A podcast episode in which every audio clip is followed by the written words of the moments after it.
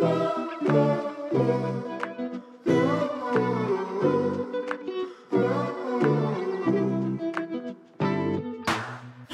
and welcome to Have You Got Your Shit Together with me, Caitlin O'Ryan, the podcast that celebrates not having your shit together. On today's episode, I am so thrilled to say that we have the wonderful Andrew Gower.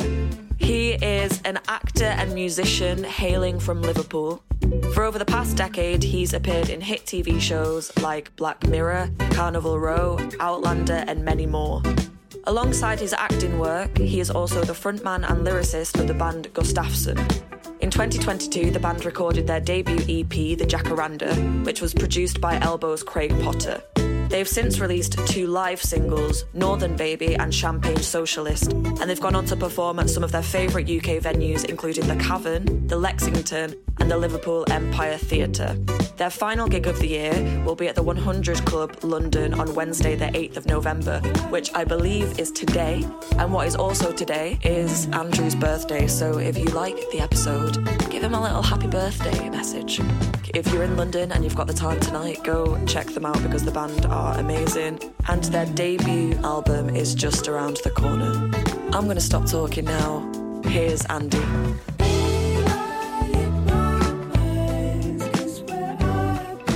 Do a little soft intro. That's um, what Louis Theroux does on his. A soft intro.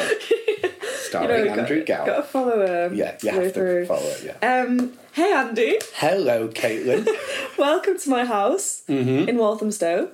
Just down the road Just from me. down the road. Yeah, we're yeah. neighbours. We are E17. indeed. Stay another day. Yeah, literally. Um, what what I like about Walthamstow, I'll tell you as soon as you've asked, is that it feels. I think it feels kind of like Northern England in London. Mm-hmm. That's my theory Yes, because you've got access to like greenery you have. And stuff like that. And do you know what I do you know what I like about the buildings? Like there's beautiful architecture in, in Walthamstow, but sorry to Stella Creasy, who's our who's our local MP, but this, the buildings are still a bit dirty. Yes. And I do love a dirty building. It's Got a bit of grit. a left little bit of a gritty building. It's like Milltown. It's Milltown, Yeah. and then you've got you know you've got the wetlands, but then at the same time you've got an old boozer that hasn't been that not been- gentrified not at all. Like the one on my road is like old man Yes, pub singing karaoke on a Saturday. That like one is fantastic. I singing for themselves. Yeah, that is brilliant. Breaks That's a my brilliant. Yeah. and then there's the Yolde Yolde Crown. Have you been to that one? The No. Yolde. That's a that's a nice. Where's one. that? That's on Hoe Street. Um, Oh, oh no, I have been there. Yeah, oh, it's got, hell, like yeah, a it's theatre. massive. Yeah, it's massive and it's got like theatre above it and all that Have stuff. you been to um, the Walthamstow Trades Hall karaoke? No, Oh my god, it's that? the it's the best fucking karaoke I've been to really? ever. Yeah, so it's at the Working Men's Club every other Friday. Honestly, you oh, have near to the come. petrol station. Although you shouldn't come because like karaoke, Kara- you have to karaoke. sing bad, and I think if you sing yeah. well, then you just ruin it for everyone. Yeah, well, I mean, I'll do my I'll do my Sinatra. That's that's Okay, like, yeah. That, you that- have to choose a shit hold, song hold back or a rap. back. Yeah, a that's rap, the deal. you have to be cringy somehow. Um, it's not gentrified, so you've kind of got like beautiful, like the queer community of Walthamstow, Yeah. plus like men who've like grown up and will die here. That's but like they go to like sing, and like the guy he does like the. What is it? He puts the songs on, but Oh, he yeah. sits with like a Karaoke tambourine. king. Yeah, he sits with a tambourine and like plays along and harmonizes with people. It's phenomenal. I, my, It's so much joy. You know, my dad is like the biggest. Actually, my dad and my mum, with their respective partners, are so into karaoke. Karaoke It's a is like cult. Mm-hmm. it is a cult, isn't it? And like even we've been on holidays in France, Spain with family, and we've been at places that shouldn't have karaoke. But my dad has somehow managed to manipulate To make it happen. a French restaurant owner Wow. to allow him to sing My Way. And I tell you something, the French, the French people did not like Oh, in goodness. did not like my dad's Rendition. of My Way. No, You can't you can't please everyone on a karaoke. no, you can't. That's what I've No. learned. And the French, Yeah. What would your karaoke song be then? A bit of Sinatra. Summer Wind, What's that? Summer Wind, Frank Sinatra. it's a type of Sorry, whatever. Grandad. My granddad fucking loves yeah, Frank yeah, Sinatra. So, uh, so Summer Wind, Okay. Summer Wind by Frank Sinatra, Yeah. classic. Because there's no belting. oh, It's, okay. sp- it's more spoken, Ooh. and you get you get to like. There's nothing worse than a show off on karaoke. No, literally there? not. There isn't. So No. karaoke's not for show offs. Yeah. So you hold back, and then you have a little key change at the Oh. end, tiny. Like the Westlife stand the up off the stool. No one can harmonise. no karaoke king can harmonise with you. So that'll be mine. Summer Wow. Wind by Frank Sinatra. okay. Yeah. Heard it here 1st I'll send it. Yeah, heard Yeah, it here please. first. I'll send it you later. Send it you later. Have you been to the um, Anchor and Hope as well? No. On the canal. Oh my god. So you have not So it's an? Irish pub, and every Wednesday they do like trad Irish music, and people bring their instruments. Oh You should have your own little trip advisor. I know, literally. This is sponsored by Time Out Walthamstow. Hello, Stella me, Crescent. me trying to get that funding for this podcast. anyway, um, hi. Hello, hello. So, on a Thank you scale of shit to together, sorry, we've gone straight in. Yeah, You're welcome. Please, please. Um, on a scale of shit to together, Hmm. how are you feeling today? So, I, I mean, I was debating last night whether it was going to be a six or seven. Always a six or seven, but I'm going to go for a seven today. Seven. Okay. What what made it up one point? The sun shine. I always feel better when the sun shines. Um, I always feel better when there's a slight purpose to the day.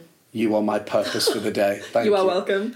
This is my purpose for the day. Um, yeah, so it was a seven, and I, I and and I always like the number six or seven as well. It was like my football number growing up, six, and then it switched to seven, Like Beckham. like Beckham. Yeah, Yeah. but no, nowhere near Beckham. Has more Hambeck.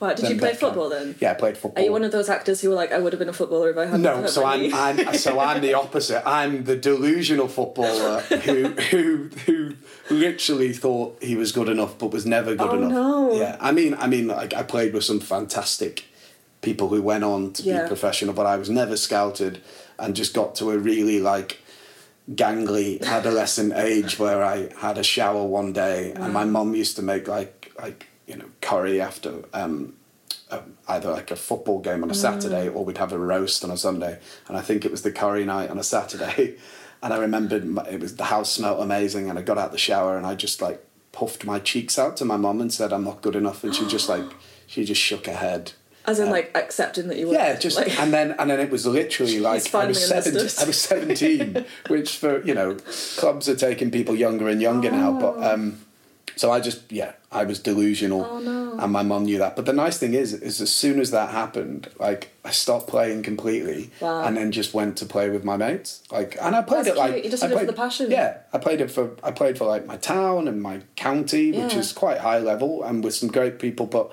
as soon as I knew I wasn't gonna like kind of take the pressure off it. yeah, and do it for the joy of it exactly. again. Which within you know, I always forever, which I won't do on this on on this podcast, but I'm always drawing comparisons between football and acting because Oh.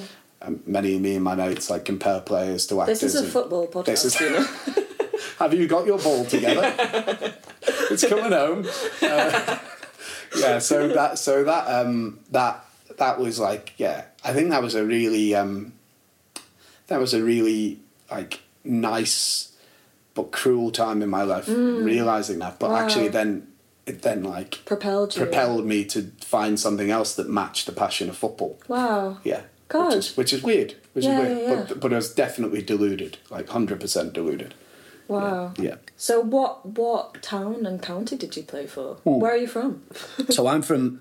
I was born in Liverpool, Uh-huh. and then when my mum and dad parted ways, we moved to Warrington. Mm-hmm. Warrington. Good old Pete Postlethwaite's Warrington town. Nice. Uh, so I played for Warrington, and then I played a little bit for Cheshire. Uh-huh. Oh. Which you know, so I did all that. Um, but yeah, I was just I was like one of those people on on the pitch. I was just like the hard worker. I was like I, I've ever seen Dedicated. You know, you know, like Antz the movie. I was like I was like the worker ant, and then there was all the like flying Wow, ants and all wow. the yeah. So which you know if if I if I ever have you had less pizzazz than the other Pizzazz. ants. I had a, yeah. The other ants had wings. Some were queens and kings. I was a worker You were a steady pair I was a feet. yeah. and um, yeah, and I think I think that um, that that was uh, what was my point? Yeah, that was my like kind of moment where I realised basically I you know I was just a little mere worker ant and, and probably hadn't. But if I was to ever encourage anybody to do a sport now, if I ever have Yeah. offspring, um, of my own, my own little ants, um, I would definitely encourage them to express themselves within sport as well. Because, and I think I'm glad to see a change Yeah. in sport. It's changed massively.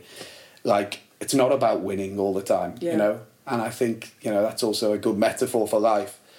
Within being, you know, Yeah. a footballer, or I'm also an Everton fan, and they teach me how to deal with rejection on a daily basis. So Yeah. yeah. Yeah. So I think it's a nice thing to like. The the best players are the players who express themselves, just like acting. The, the actors who take risks, and For sure. in every art, the, the you know the, the guitarist who who has no fear and plays plays freely, like he's still playing in his bedroom or whatever. You know. Yeah. Yeah. So then you went to acting, Then I went to acting. and then you went to music, or were they always kind of in conjunction with each other? So yeah, that's a that's an interest. That's again a, a kerfuddled. Um, that's not a word, but kerfuddled journey. I'm going to use it. Um, yeah, I I was in bands growing Uh-huh. up. So after I kind of always sang in my bedroom, and then and then met a, um, a guy who I joined a band with, Mm-hmm. a school band.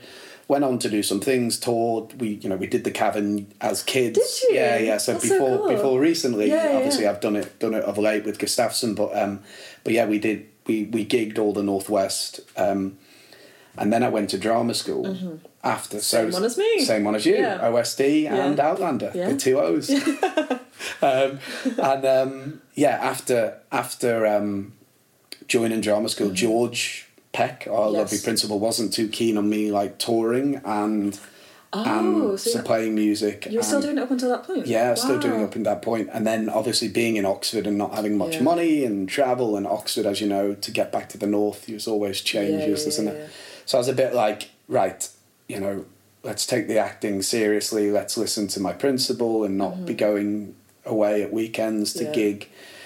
So I let a few people down, and and then that band fizzled. You were the Robbie Williams I was left. the I was a Robbie Williams without without the angels. I was, I was more of a demon to those guys for, for a while. Actually, those that band. Wow. Um, yeah, um, but I'm still you know still mates with them now. Um, One of you, one of them's forgiven you. one one of them Back in the band. Yeah, one of them's back in. Yeah, exactly. Judas to the guys. Oh, classic. Yeah, I hope they don't listen to this.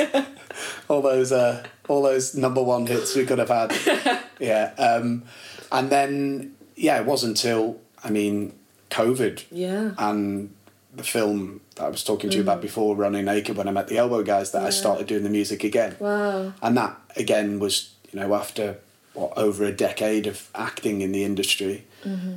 During COVID, it was like right, you know, I want to leave some or have some agency within the industry. I went to a few gigs just before COVID that I was like, do you know what? I think I could potentially, if I got my own band, Mm. the dream of having my own band again, I could potentially su- support people or Yeah. offer some just some stories of mine from the past because I've always written Yeah. um, for the last, you know, for when I was at drama school all the way through from when I was 16. I've Yeah, always did like, you continue write, yeah, music? continued writing Yeah. music. Um, Do you so play I just- instruments? I play. I, I can- finger pick on Right. Mm, stuff, but n- no confidence to do it on a stage. That's that's building. You're a front that's man. that's. I'm a front man. I'm just a front man. I'm the man at the front.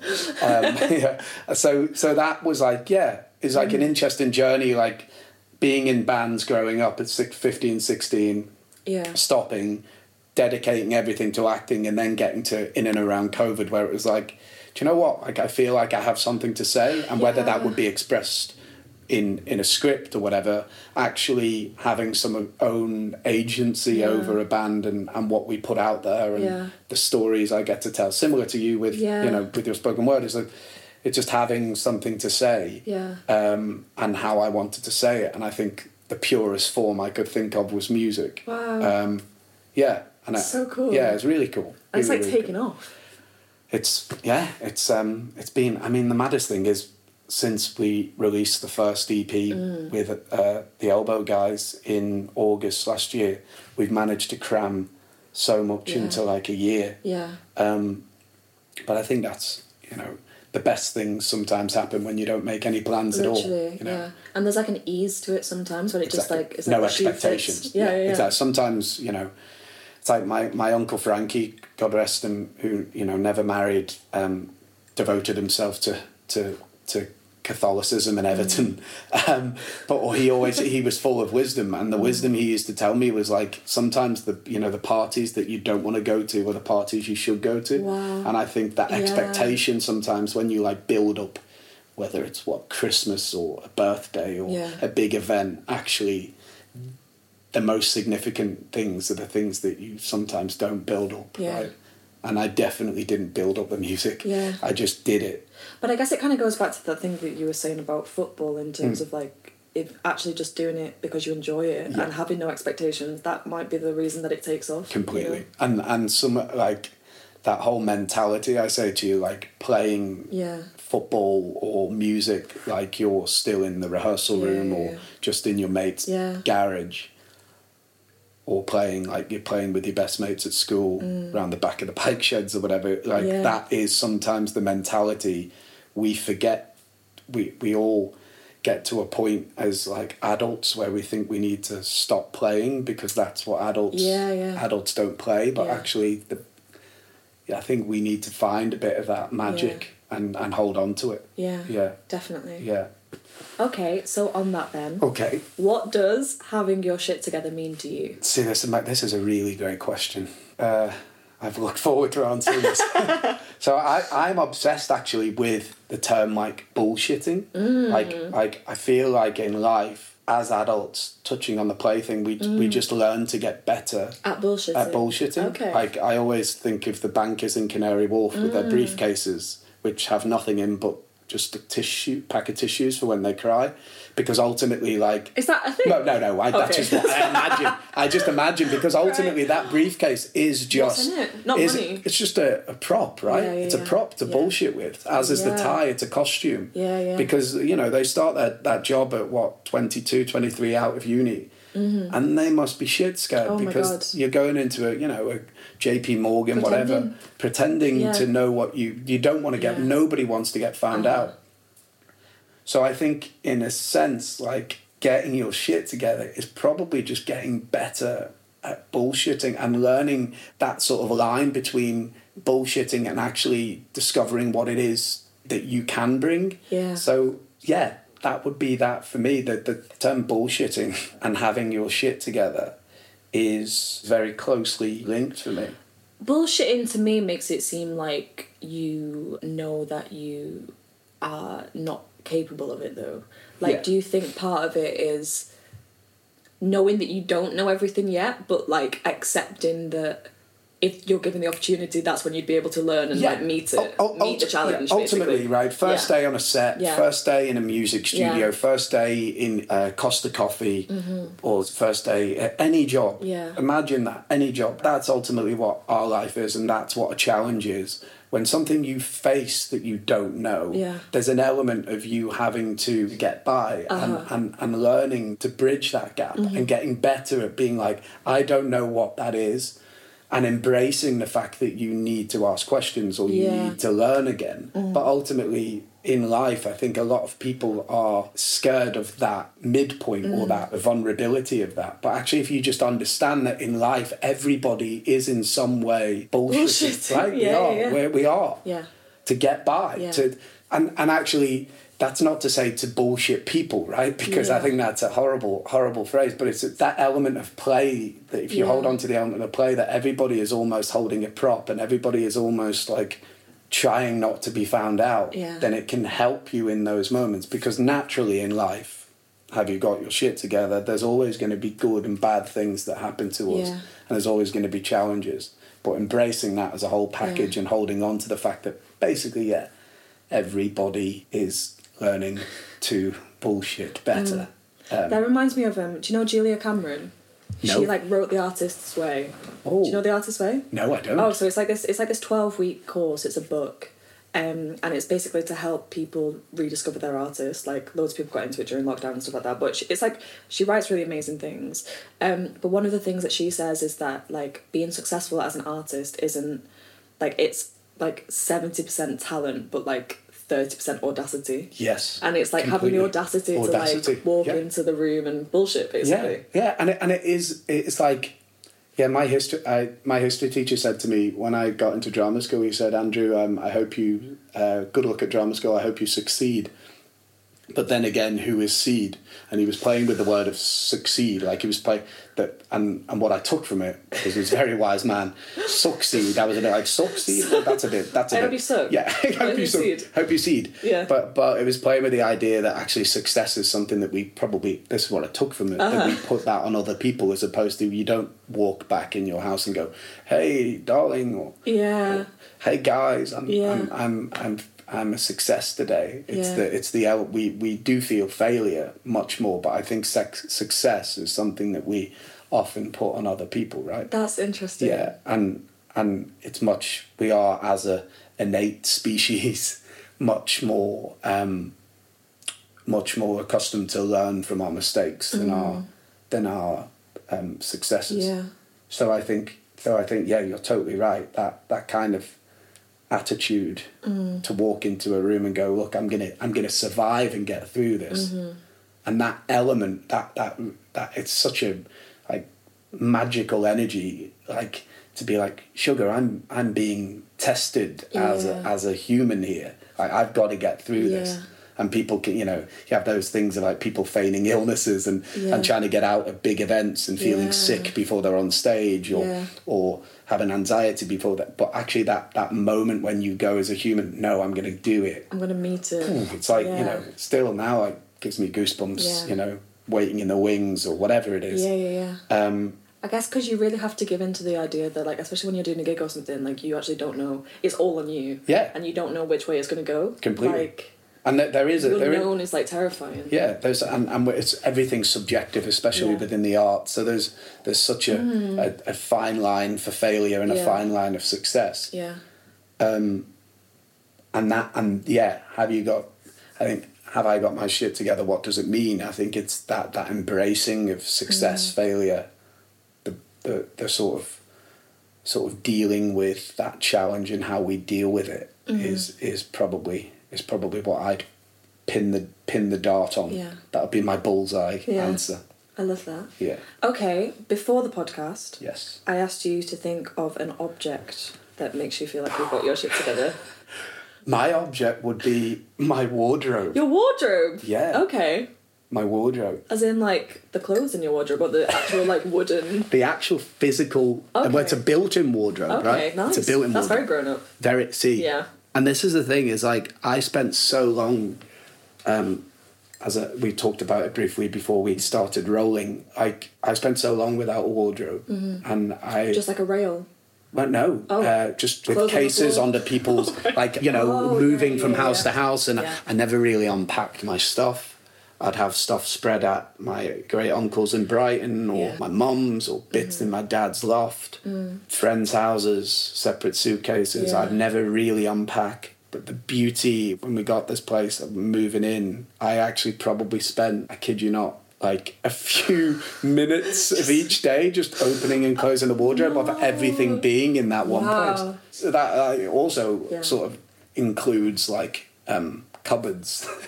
in, in, in that, you know, like cupboards My in kitchen, like I've actually got. Oh, I don't need to go last minute to the shop Yeah. and get a can of beans Yeah. um, because there's beans bought in bulk. Like Beans like been a- bought? Beans being bought in bulk. Three beans. That might be four beans. Um, with the Beatles. Um, but yeah, that that whole like feeling of just like grounded. grounded Yeah. stuff. Yeah. Something tethering you. Yeah, tethering, To- tethering, and yeah, there's that's just the thing that really jumped out to me was the significance for me. I think after so long of being quite a nomad, Yeah. Um, and and enjoying that because I, there's such a liberation within that, and there's elements of that moving about that I want to explore, but maybe keep the stuff in the wardrobe. But yeah, just having that kind of the opening and closing of that, it just that's what jumped to my mind. Of Yeah. Organization, I don't know, maybe organization or maybe something settled and something pinned down. Yeah.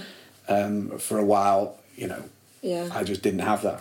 Is that because of like work mainly? Do you think like the coming and going, the transientness of it? Yeah, yeah, yeah. I think it's work. I think it's you know, I think both my mum and dad would say you know when they separated, Yeah. both they both have their respective partners, and myself and my brothers, we had a home for a while as uh, my mum was in, and then she moved with her husband, but we haven't all really had a base, right? I don't Yeah. like as much as I love visiting both my parents. Like, there's not a family base that we we've called home, and both my brothers would say that, and so and I think we become fiercely independent because of Yeah, that, which yeah. is such a blessing from my parents that Yeah. they've given us, you know, backhandedly that sort of opportunity to go and like. Because some families that live around the corner from each other, others always have that home to fall back on. But we have our parents to fall back on and them as people, but we didn't have that physical home. So home for me was the the word was quite interesting. Home, um, and I think obviously as you understand, moving from the north to. London, um, I never imagined that symbolic. So I guess the I guess the wardrobe for me is home, right? Yeah. Um, and and in a- Climb on in yeah, there. climb on in there.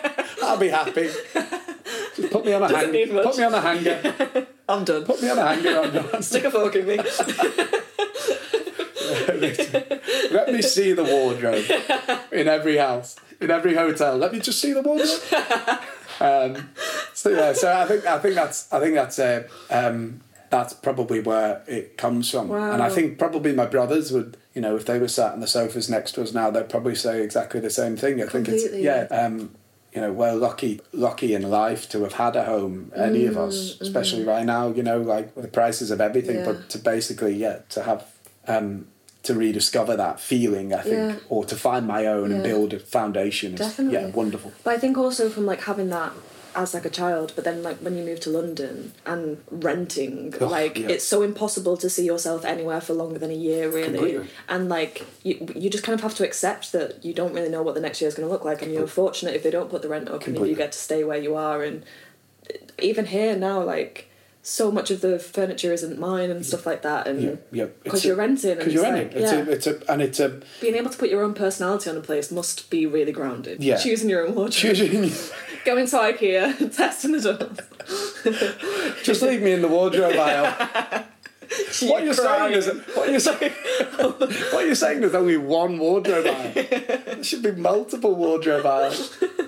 Not enough wardrobe. A wardrobe for every room, Get please. the bed aisle. Take me to the wardrobe aisle.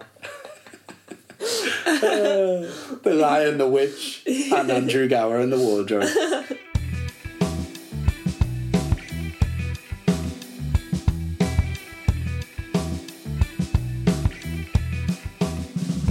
A time in your life where you felt like you really had your shit together. Uh, me organising and, and sort of manifesting the EP in the studio with the mm. Elbow Guys of late Yeah. was because it kind of, although they facilitated like the creativity, the whole thing, mm-hmm. choir, people we collaborated with, um, even the guys' lunches, everything sort Yeah. of fell on me Yeah. And I'd watched producers from shows or from films or, or theatres Mm-hmm. that I'd worked with, and I'd sort of felt like I'd seen good stuff and bad stuff, and I tried to maybe bring that into like that that month we spent with them in, in Manchester. Uh-huh. I booked like you know my own hotels. Wow. Which obviously, you know, I do want to go on holiday, but like, and Yeah. hotels of other people, and and would walk in Manchester, and feel like you know I'd made that happen, That's and I'd amazing. managed to actualize something that was probably a manifestation. You know, still to this day, I think I've spoken to you before many of our gigs where I've just said that was probably, you know, creatively one of the best months of my That's so entire life. Um, and I think, yeah, that it's not many times in life that I've sort of patted myself on the back, but I sort of was like, you know, well done for Mm. Yeah. doing that.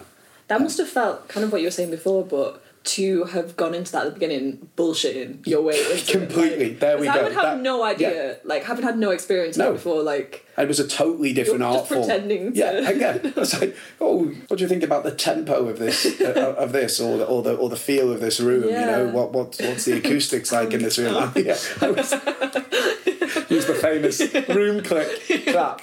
yep, yep, I'll take it. But, it, it- but it's, it's in a sense, it was it was that point where I just turned around and Wow. did that thing where I went, you know, when you're in a conversation and somebody goes, "Have you heard of Nietzsche's, you know, sixth edition of something?" And you're amongst people and everybody's like, "Oh yeah," and so you go along and say, "Oh, of course, yeah, Nietzsche, yeah, yeah, of course, no, I've read his fifth edition, but."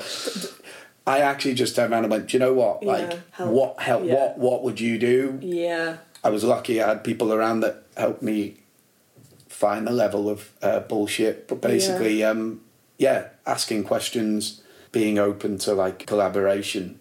But it is, yeah, it's a probably know the same thing like acting going into the spoken word scene and and you're learning things and you're Yeah. learning like you know how to carve out a path of making art in a different medium but hopefully drawing from what we've learned Mm. Yeah. in in acting um, I've almost found it easier yeah in spoken word or like even with the podcast for example to ask for help because i'm so aware and comfortable in the fact that i'm like just starting out and Mm-hmm. i kind of give myself grace with it whereas i think i don't do that so much with acting because i'm like i should know what i'm doing i should Yeah. this is this and it, it can almost like get me into a place of anxiety because i'm like judging myself for not being where i feel like i ought to be whereas like with spoken word i'm so fine to like yeah just That's so good. Give myself so grace well with it, yeah. So well put. I think that's true, isn't it? It's like the fact we trained in Mm. acting and sort of to our families, our friends, our Yeah. peers, we, we are seen as actor. I mean, a lot of people have struggled with just the basic fact of they go, oh, "What are you now? Are you an actor or a musician?" I'm like, well, like, what? What is that? Like, Can't guy do you know, like, what am I an astronaut? If you, if you put me on the moon, Yeah, like yeah, you know, yeah. like I'm a different person in every Yeah. different scenario.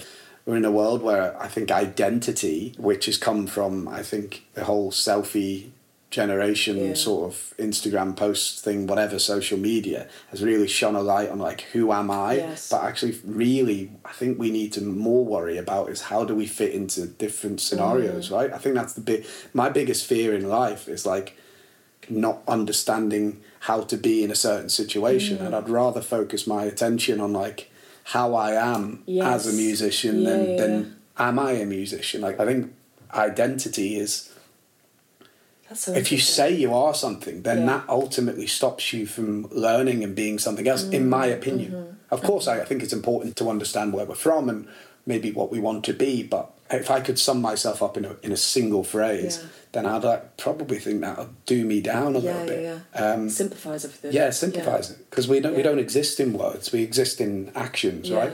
As my nan used to say, like, "Don't tell me you love me, show me you love me, do it. I do the stuff, right?"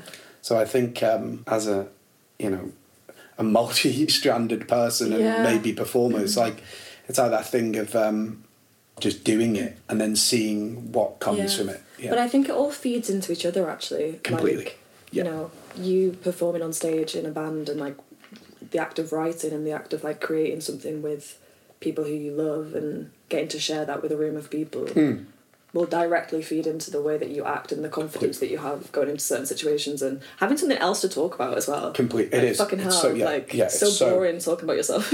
It's so and and and and and in, in a sense, like Yeah. as you said with acting, there, it's like, um, yeah, that there is a there is an element of of a, a points because you've trained in it and because it's a it's a profession, it's Yeah. become a job, and within that, there's there's an element of people.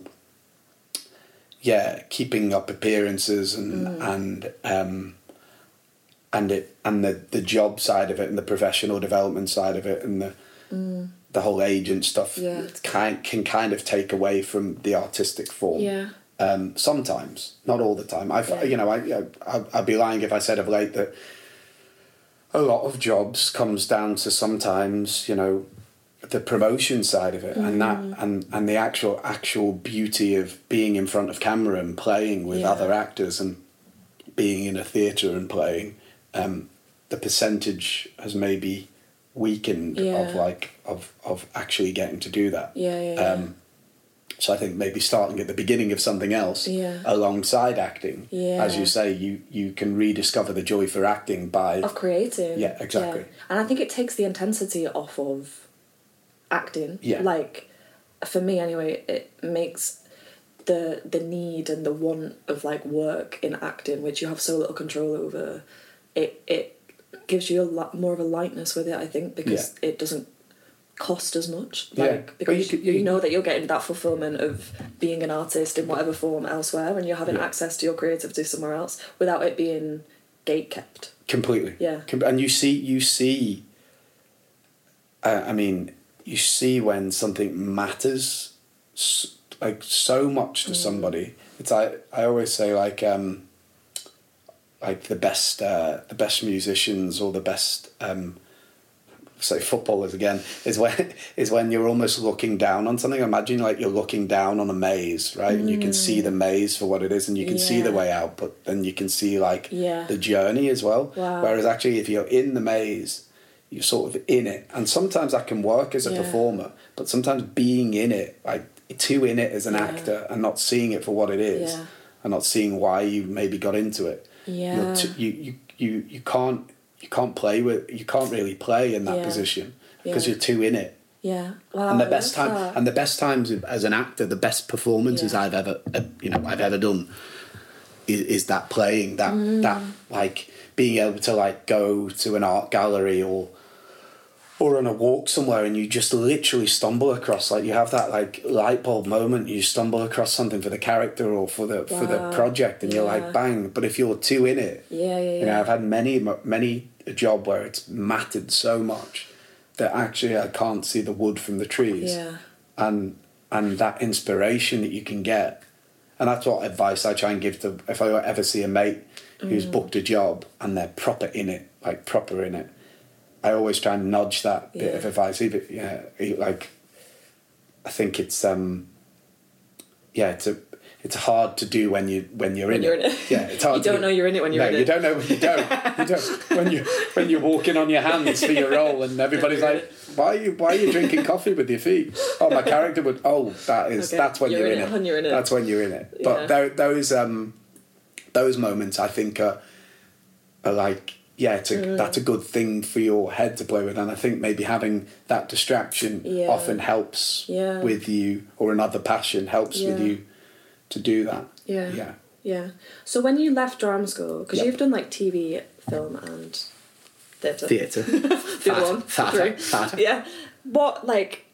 How do you find the difference of them? Which Mm. do you enjoy the most? What do you enjoy for different reasons? That's a very good. Yeah, that's a very good question. Um, Because I've I try to describe people who don't like um, necessarily have an understanding of acting. Yeah. I'm like, I say that TV and film is kind of like being in a studio if you're in a band. Yeah. Like, so it's like That's very- great. so well put, It's yeah. great, and you like get to you know if you get something wrong, you get to go again, and it's like really creative, etc. But doing theatre is like doing the gig, and it's having the like moment like core memory moment with like an audience that is never going to happen again and it's like tangible and it's like you yeah. know and and I think, I think, most I'd say probably most of the actors that I I really admire.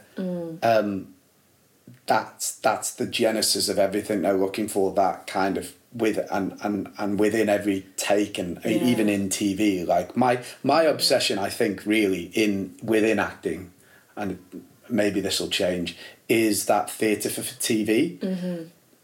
Because within that, what would the- you say that that is that like risk taking, Right. like like where something feels really um, in the moment in the moment, but also so like the best theatre. The best theatre is that it's everything's thought out, right? Yeah. So it's it's been developed. It's like you know the the likes of Simon McBurney's of the world who spend eight years actually manifesting something. Yeah. rather than putting something on to, to, to match a moment, Yeah. and it's just momentary yeah and and it doesn't really have not that everything needs longevity but it, it that universal appeal you get from something being really grounded and thought out Mm-hmm. and but then within that moment in the theater or Yeah. on the screen you can let go you can let go because Yeah. it's so grounded right Yeah. if something's so grounded and so like steeped in truth and nuance then actually it's just the best place for actors Uh-huh. to play because because everybody's singing from the same hymn sheet Yeah. the same bi- it's like a bible for everybody to go off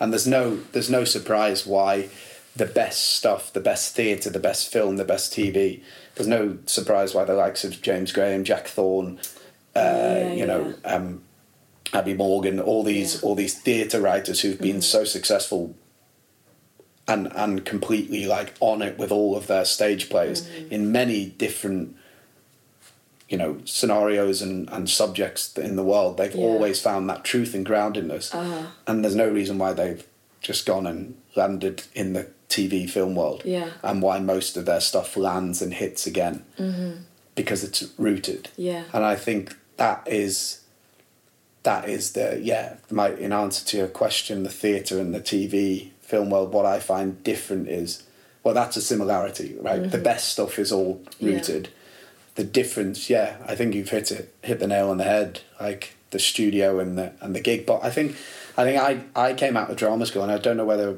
you did like I came out of drama school only really knowing that that theatre world Yeah. and wanting like That's what I thought you I know, was going to do. the yeah, the obsession with Shakespeare, the obsession with language and and with touring, the nomadic lifestyle, Mm. the suitcase packing, and then and then to f- find that it, my my route was TV and and film. My fascination for that world actually maybe has not surpassed, but it's definitely matched the theatre. Yeah. Maybe even more because again, it was the bullshitting. It was like, oh, I've got to learn on the job how this is, and how can I get that truth on camera, Yeah. and how how can I how can I make that truth work within the studio environment that can sometimes feel artificial. Mm. Yeah. How can you how can you get that? And, also how, with like the less rehearsal time the as well. less rehearsal yeah. time, the the, and there is, it re like it still is that that um. That first like day on a set, or even that that first time you you go and do a big scene with people, that moment, that like flutter and showing the crew, I I do love that because I think it's, I think we all have our within within TV and film, we all kind of go away to our own little rooms and our huts and our dressing rooms or whatever, and we all have like our own imagination, and then we all come in for that rehearsal and show it, and then it's Mm. And then it's captured in a moment on Yeah, camera. yeah. Whereas in theatre, we kind of exist in a rehearsal together. room and build it together. Yeah. So that is both of those really fascinate Yeah. me, but I I have become more fascinated with the former, the, the, the TV and film, Yeah. just because I didn't know it. Yeah. And sometimes stuff you don't know, Yeah. I feel like I know it a bit more now, but still like bridging that gap. I'm really Yeah. fascinated, like theatre for TV. I'm really fascinated by. Wow. Like I think it's like I like to see people who really risk take physically on on on screen as well, like physically Yeah. risk, and um, and with language. Um, I I'm I'm obsessed with that. Like yeah. I think language sometimes for TV is like this idea of natural mumbling. Throwing it away. Throno is is is is is, is bullshit. That is actual bullshit. yeah, yeah, yeah. I hate it. Yeah. Doesn't exist. Yeah. Because because every moment on screen should matter Yeah. like every moment on stage. So if, if mumbling's got to be an active choice, it's got to be active. You've got to Mm-hmm. mumble for a reason, but you don't mumble all the time because if you mumbled every time, then that would be a terrible way to get what you want, right? So I think like this mumbling generation and throwing away is totally misconstrued Yeah. within within the whole industry. Yeah. When when when casting directors or or agents say it's not natural, okay, but what is natural, Well, right? Because there's got to be yeah. there's got there's got to be an element of like extraordinary people in extraordinary circumsta- Yeah, circumstances. stakes are high. Stakes are high. Yeah. Otherwise, don't put it on TV. But it's like that thing of like do less or do nothing on screen. Yeah. Well actually like you're doing for Yeah. sure. Like, Yeah. you- but the the difference is, is misunderstood as people- like don't don't yeah, don't put energy into it or don't yeah, the prep is uh, p- Yeah. preparation and, and, and, and research is everything. There's a difference when you're in front of a camera to throw it away. Mm. But again, there's the you know I'm going on a bit of a rant now, but there's this there's, there's this uh, there's this like obsession with identity and auth- authenticity, where actually they take away from the fact of like to to be an authentic day to day that actual person can sometimes take away the magic of actually um so if you're authentically that then sometimes you're just bringing day to day stuff that actually isn't dramatic for an audience Yeah. whereas actually if you're not authentically that again you're looking at it from away and you want to bring the real like punchy drama Yeah. of that character, that yeah. moment or that character. Yeah. So I think, yeah, again, that can kind of interfere with, with, um, with like real dramatic performances on TV that people will remember forever that Mm. Are timeless. Yeah. Yeah, Yeah. Amazing. yeah. Okay. In opposition to that, then Well, that was a that, that was a segue. that was a segue, and a, we went down a service station there, didn't we? Scotch Corner. around the terrace houses of the north. Um, a time in your life where you felt like you definitely didn't have your shit together. Um, I mean, first thing that comes out is definitely when I moved to London for the first time. Okay, which was Um, To- 2010, 2010. Okay. 2010, 2011. God. wow. Yeah. And then for You're a I- I've- Londoner now. I How would- does that feel? I, I think I'm getting to that point where I've lived in London, yeah, Yeah. longer than anywhere else. Yeah. Well, I am at that I point. definitely have. I'm just refusing to address it. um, we get our London passports. I know. Oh my god. God. We're What is a London? in. What is a London passport? Um, Probably. I think, I Used to be it's an Oyster card, didn't- dinner instead of tea. But that's definitely that's already happened to me. Yeah, tea. Tea. Where's it gone? R.I.P. tea. I ask you for a cup of tea now. That's that's all I get. That's I the closest I get to I know. I should have given you a dinner. You should. I should have asked you to specify. it. The fact that I didn't. tea. We should be at dinner on our laps. on our laps. Um, what what would not not being shocked by the price of pints anymore, just accepting that it's like over seven pounds. I mean, when I first moved, I was like, "What the fuck?" Every time, and I'm like, "Sure." and I'm pretty sure it's like it's gone up, right? And we Oh, just yeah. and we and it's just this weird like casual acceptance in this in this city that it's okay. Yeah, yeah, Whereas then when mates come, you know, we've got we've had all the we've had all the all the northern all the northern band coming up in in a, in a week or so, Mm-hmm. and I know every time they just ma- it's just always about like it's always about like just just the cost of something, the cost And and, you just- the yeah. pace, the pace. the fact that no one smiles. No, Yeah. nobody smiles. Don't look at anyone on the tube. Nobody stand on the right, walk on the left. Wow. Sounds like That politics. sounds Sounds like politics. Sounds Wow. like politics. We'll get into Yeah. um, so my my thing about a time when I when I didn't yeah was Yeah. was definitely the first yeah the first Okay. time I moved to London After and drama school. yeah and that was probably that went on for four five Mm. It takes a minute to feel like London is your home for sure. Like, was mad. Yeah, mad. And and that like you know I was lucky. I I came I again came out of drama school and and I loved like um, I don't know whether you did but I loved the naivety of that I got from being in the countryside at the Oxford School of Drama. Like being I feel like I always had this dream when I was when I when I did at 17 when I turned down the football days of um of living in London going to the big smoke. going the big smoke, going to drama school there when I realised that drama school existed, which I didn't realise until quite late. Yeah. Um, and auditioning, I was like, oh yeah, I'll, you know, I want to go to RADA, it's on Gower Street, Yeah, you know. yeah. But actually, Oxford School of Drama, I genuinely think like saved my mind. Really? yeah, in a sense of just that naivety. I think naivety in some form, It was like fully like immersing yourself immersed in, in and- the thing, and your I imagination. send some people west. can, can Yeah. it, it definitely takes the you know a certain type of person Yeah. to survive in the middle of the countryside Yeah. with only the sandwich man to speak I to know, literally. yeah Yeah, there was um, no escape. no escape Yeah. but i think for sort of you know what do they what's george orwell say? He says uh, ignorance is strength right? Hmm. and i think my ignorance of drama school gave me strength. And then but that initial adaptation to london was i just remember just it just being like boom like like it was like it just yeah quite a shock to the senses. And like and then leaving drama school and being like i've just got days to fill. Oh my god, no like, structure. no Yeah. structure. It's just me, myself, and I trying to like, figure and- out. Yeah. and I like, yeah, and I was, you know, because of going to the Oxford, I was obsessed with working hard and and doing things. Mm. The but I- yeah,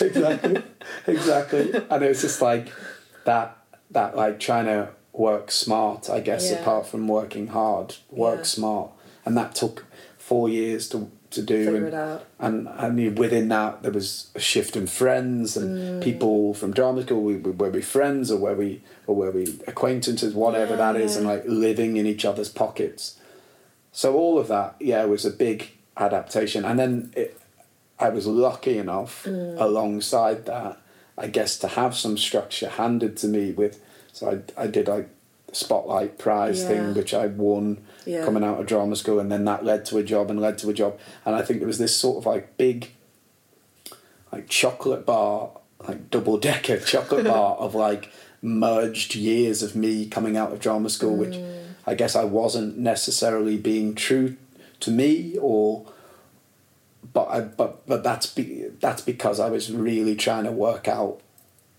where I fit in Yeah. London and how to film on a film set and how to how to you know how to exist in in the industry what is important what isn't important Mm. so yeah so that was a that was a moment where I was like yeah I look back on it and I say did definitely didn't have my shit together Yeah. 100% Yeah. but me as Andy now, the age I am, I, I look and go, well, actually, that was a huge learning curve, Yeah.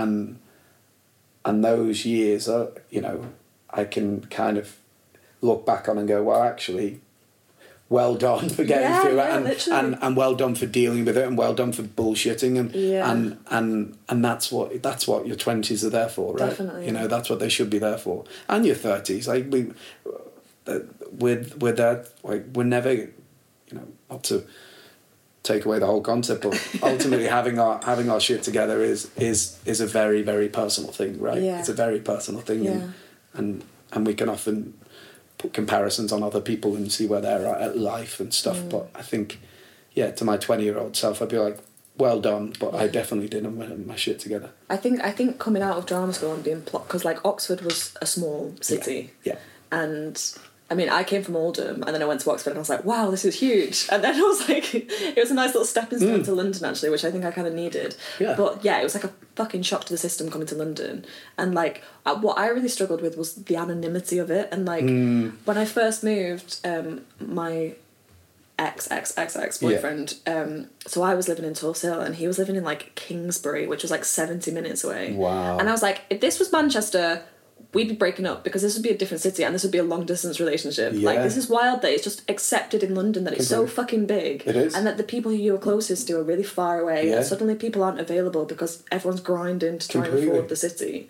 Um, I found that really difficult. And yeah, the anonymity, the like even though it is quite villagey, like not really knowing anyone and feeling like you could just get lost in the mass of people. it's yeah It's, o- terrifying. proper overwhelming Yeah, right yeah, yeah. Yeah. And I think, yeah, you're so true. Like pockets of London and and like just that thing when you first move to London, right? You first Mm. leave drama school and you're literally just like I didn't know. Shout out. I, yeah, I didn't. You are shut out. You are literally, and I'm like, I didn't know. I mean, I didn't know agents and stuff before drama Yeah. school. I didn't know all the industry stuff. Yeah. But add into that, then not knowing like actually where do you want to live in London? fuck what I- is Palmers Green or what is you know, So, because obviously, like in your final term of Oxford, I think it was Yeah, the same for you. You, you have to move to. London, and to so Pim- we did you go to Pimlico? Yeah, to, Yeah. to do the classes. Yeah, yeah, to so you had two weeks. Well, we had two weeks to find somewhere to live, and I was one of two people weeks. in my year who didn't have connections to London already. So there's only Yeah, two of us who were looking for somewhere me. to live. So I was like, well, I've been to London once in my life. Like, I'll I'll use that as a reference. Two weeks to find somewhere to live. I was like, okay. Well, I know Oxford Circus. I'll look at Oxford Circus like for somewhere to live, and I was like, why is it so expensive? Like, I didn't know anywhere else, and No. no one had fucking told me. So I was trying to find a fucking flat in Oxford Circus, Bloody hell, and I was like, why is it like four thousand that four thousand You pounds just a month? you just went through the monopoly board. And then I like contacted a place because it said that it was like one thousand seven hundred. So I contacted them, and then they were like, "No, that's a room." and I was like, "Okay, I'm gonna need to move further out." I just had no, no. I was so ignorant. yeah, to they it. understand and and like that basic that basic thing of like Yeah. where do you actually want to to exi- Set a life to set a up. life up yeah. Yeah. and then as you say all those people who you've like been living with or Yeah. or it with at, at school every day like they're all spread out over London and that thing of like all traveling on the tube to Pimlico it Yeah. really was And Pimlico's weird because it's Pimlico, like got yeah. no vibes at all. No, Pimlico's Ghost town. Yeah, Pimlico's like empty, empty houses, right? Yeah, Em- second homes and stuff like people's that. second homes. Yeah. yeah, very strange, Yeah. strange time, and and to anybody, you know, as you say, moving to to London Mm. who haven't who hasn't been there, I'm pretty sure now it's probably, you know, not gotten any easier. No, you know, hasn't no. gotten any easier. I always think it's just about like finding community, isn't it? And I Hmm. think for me, like open mic nights, like spoken word stuff, Completely. like going somewhere where you can kind of get to see the same faces, or like volunteering if you have the time to do that, or Find your tribe. Finding I would say yeah, it's about finding your tribe. like getting a job in like a cafe, which is what I did when I moved here, like Yeah. to just try and get to know people. people to make you feel grounded, because otherwise you just feel lost. I think. Exactly. And also just asking them, right? Yeah. Asking people recommendations. It's like it's like when I go to a, a city that I haven't been to.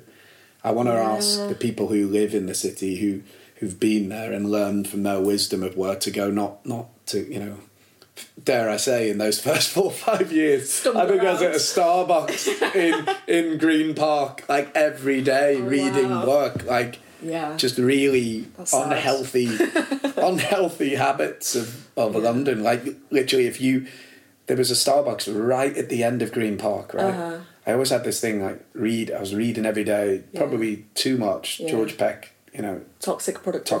toxic product yeah, Yeah. completely. But I if anybody needed to find me, they'd know exactly where I'd be. I'd be in the Green Park. It's shut down now. It's closed down. I Oh, think it's like a carpet shop in Green Park, like a really R.I.P.. posh rug rug shop. um, it was like I was in there like Oh nearly God. every day. Like my heat map. Is there a be- blue blue plaque there? Oh God! Yeah. Blue black. Don't come back. We've told you once already. We told you once already. You can't have one coffee for for twelve hours. Um, okay, three things that make you feel like shit. Ooh. Okay. Yeah. Uh, what? So injustice yes. as a whole, like injustice. Uh-huh. Um, um, Big Uh, and small. Yeah. Yeah. Big and small. Big and small injustice. But the word injustice just makes me yeah. Yeah. Um, I got a rather random one, Go on. which I'll dig into. Crisp at buff- crisps at buffets. Crisps at buffets. Open crisps make me Going stale. well, just just Or the hand. the hand digger. Oh my god. Honestly, it's like my big one of my biggest. was that pre-COVID as well? Just like That was pre-COVID. Yeah. That's like being a Nuts my- on a bar. Nuts on a like, you know when somebody opens when somebody's being really nice, right? Oh, they do. And the- they open the crisp packet on the table. You're livid. I, I think I'd, I I once had to eat crisps for a part that Right. had been opened on the table, Shit. and I really struggled. I don't know. It's my, my brother, my middle brother, Uh. was obsessed with crisps growing up, Okay. and that he used to put them in my face and stuff. And I think I was like Triggered. triggered, triggered. But that was a sort of more of a um, that was more of a um, a sort of frivolous one. But Yeah. ultimately, you know, still makes me feel like, like if I go to a party Yeah. and there's a buffet, Yeah. I just. I, Um, yeah. and, and and if somebody's like, we make food, and, and they see that I haven't eaten the food, like, Andy, go. yeah, yeah, yeah. Please. I'm just like, oh, we'll be buffet, upset if you don't. buffet Yeah. food gets me. Mm-hmm. If it's my own buffet, fine. You know if- where those crisps have I, been. I know where they've been. They, I know they're not multi pack. I was at a wedding Wow. the other day, and um, last week, Mm-hmm. um, friend's wedding, and bless them, they did like like at the end of the night, Yeah. like when people get really hungry, Yeah, yeah, they did like crisp sandwiches, but they were like spread out. And they were all like spread That's out. cute. That's very nice, right? But you can imagine me and somebody, just a random who we'd met there, kept like saying, "You haven't had your crisps. you haven't had your crisp sandwich." Oh, And I was like, what's wrong, Colin? You've not had your crisp sandwich. anyway. So yeah, that was a no, that was a even if it's like a bougie crisp, like yeah, uh, yeah. I mean, sensations. yeah.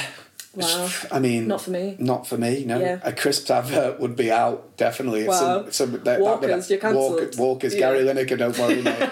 don't worry, Gary. I'm not after your job. Um, that so that's that's always made me feel a bit shit. But the Yeah. injustice one makes me feel shitter than Yeah, that. for sure. But that that was a frivolous one, and then the other one was um was like, and this might sound bad, right? But Mm-hmm. like like like I hate the drumming of like mediocrity, right? I I, I hate like Mediocre drumming. yeah, like no, it's in like mediocre drummers. Keep up your tempo, guys. Come on, I'm on about my drummer from the band.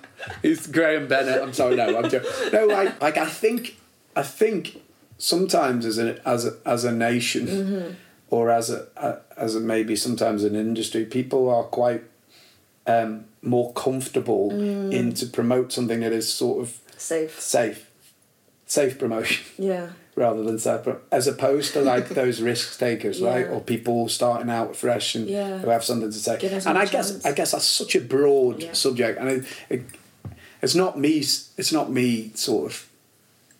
But I, I, yeah, I just I've just noticed quite a lot of that, right? The the safe option and the the sort of thing that just just doesn't really try out something new, Yeah. right? Where people say, well, we're looking for that show that um, was really successful in America, whereas actually some really original person Yeah, has come up with something so new. Yeah, maybe it might need it might need guiding towards a, form that, but actually like Just recreating something that's already yeah succeeded. succeeded, and that recreation and that sort of promotion of of of something that's straight down the line and what I would call mediocre because almost it's an imitation, right? And Mm. It, all imitation can predominantly be just just fall in the middle. yeah. Um, but yeah, that was my that was my third point, which is a which is a. I'm glad you've helped me articulate it there because I actually just put um, the promotion of mediocrity, which actually so could could offend a lot of people. um, but but yeah, but it is that safe safe because I I just think we've touched on it so many times. Like we're so lucky to be able to like have so many people out there right now taking risks and like Yeah. re like to a lot of people you know to say that they want to be an actor or a musician Yeah. or a poet or whatever or a writer it there should always be an element of risk I think as well, like it's maybe it's a social media thing, but it feels like people are scared to like um, put their heads over the parapets, Mm-hmm.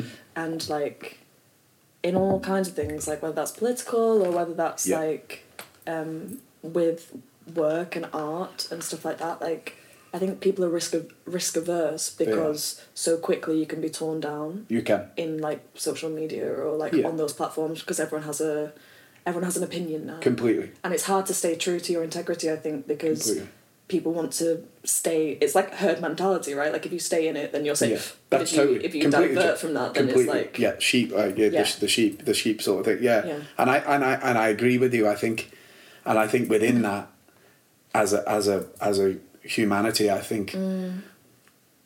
We've got to be we've got to be maybe more open to allow people to make mistakes and apologize for them. Yeah, yeah, because I I don't I, I think people can make mistakes Yeah. but the the, the the most beautiful thing is as as humans that we have learned probably from religion in that aspect was when when as a humanity we learned the understanding of what forgiveness is. Like forgiveness is probably the biggest thing that religion has given anybody Yeah, yeah, yeah. whatever religion it is. That's like ingrained in Yeah. that was like why christianity back in the day was was like um, you know apple basically it was like an invention that forgiveness exists Yeah. because with forgiveness comes the fact that people can make mistakes and when you take a risk you can make a mistake and obviously we can't just go out and be like making mistakes left right and centre and being like well I, i'm sorry about what i said it's that thing that we need to keep teaching people is is to you know first of all accountability for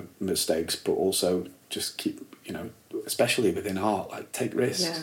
take risks which is kind of like why cancel culture is kind of terrifying because it like ultimately if people like take risks and make mistakes or you know like Mm. obviously if they do something wrong then people need to be held accountable but like ultimately i think we all want to live in a society where people can be brought back into the community and and There's no bigger wisdom, right? Exactly, You don't you don't get bigger wisdom. Yeah. Somebody who is somebody who's been on the the outside Yeah. of, of of society Yeah. and has has gone from the middle to the outside. yeah Like there's no there's no um, surprise why we read folklores Mm. that have been written, history repeating itself years and years ago, fairy tales of people who've been like Banish- bas- banished, banished. banished, banished from from Walthamstow, and and then brought back in, and then all of a sudden they're the they're the, they're the elder of the community, or the the the wisdom comes from them. Like that's yeah, it's it's fascinating that we think that that, that they can't come back in. People right? should just disappear. they should just Yeah. disappear. That's wild. Yeah, but that is unfortunately, yeah, that is technology, isn't it? Yeah. That people should disappear. Yeah. Hey, Ant. Hey, You do a great job in editing this podcast, might I say. If people like the podcast, what do they need to do? like it. What else? Follow it on social media. And then what? They could share it with every single person they know. Thanks, Ant. You can go back to your corner now. Bye. Um, okay, three things that make you feel like the shit. I would say uh, I'll start frivolous. Okay. Not frivolous because it's not frivolous.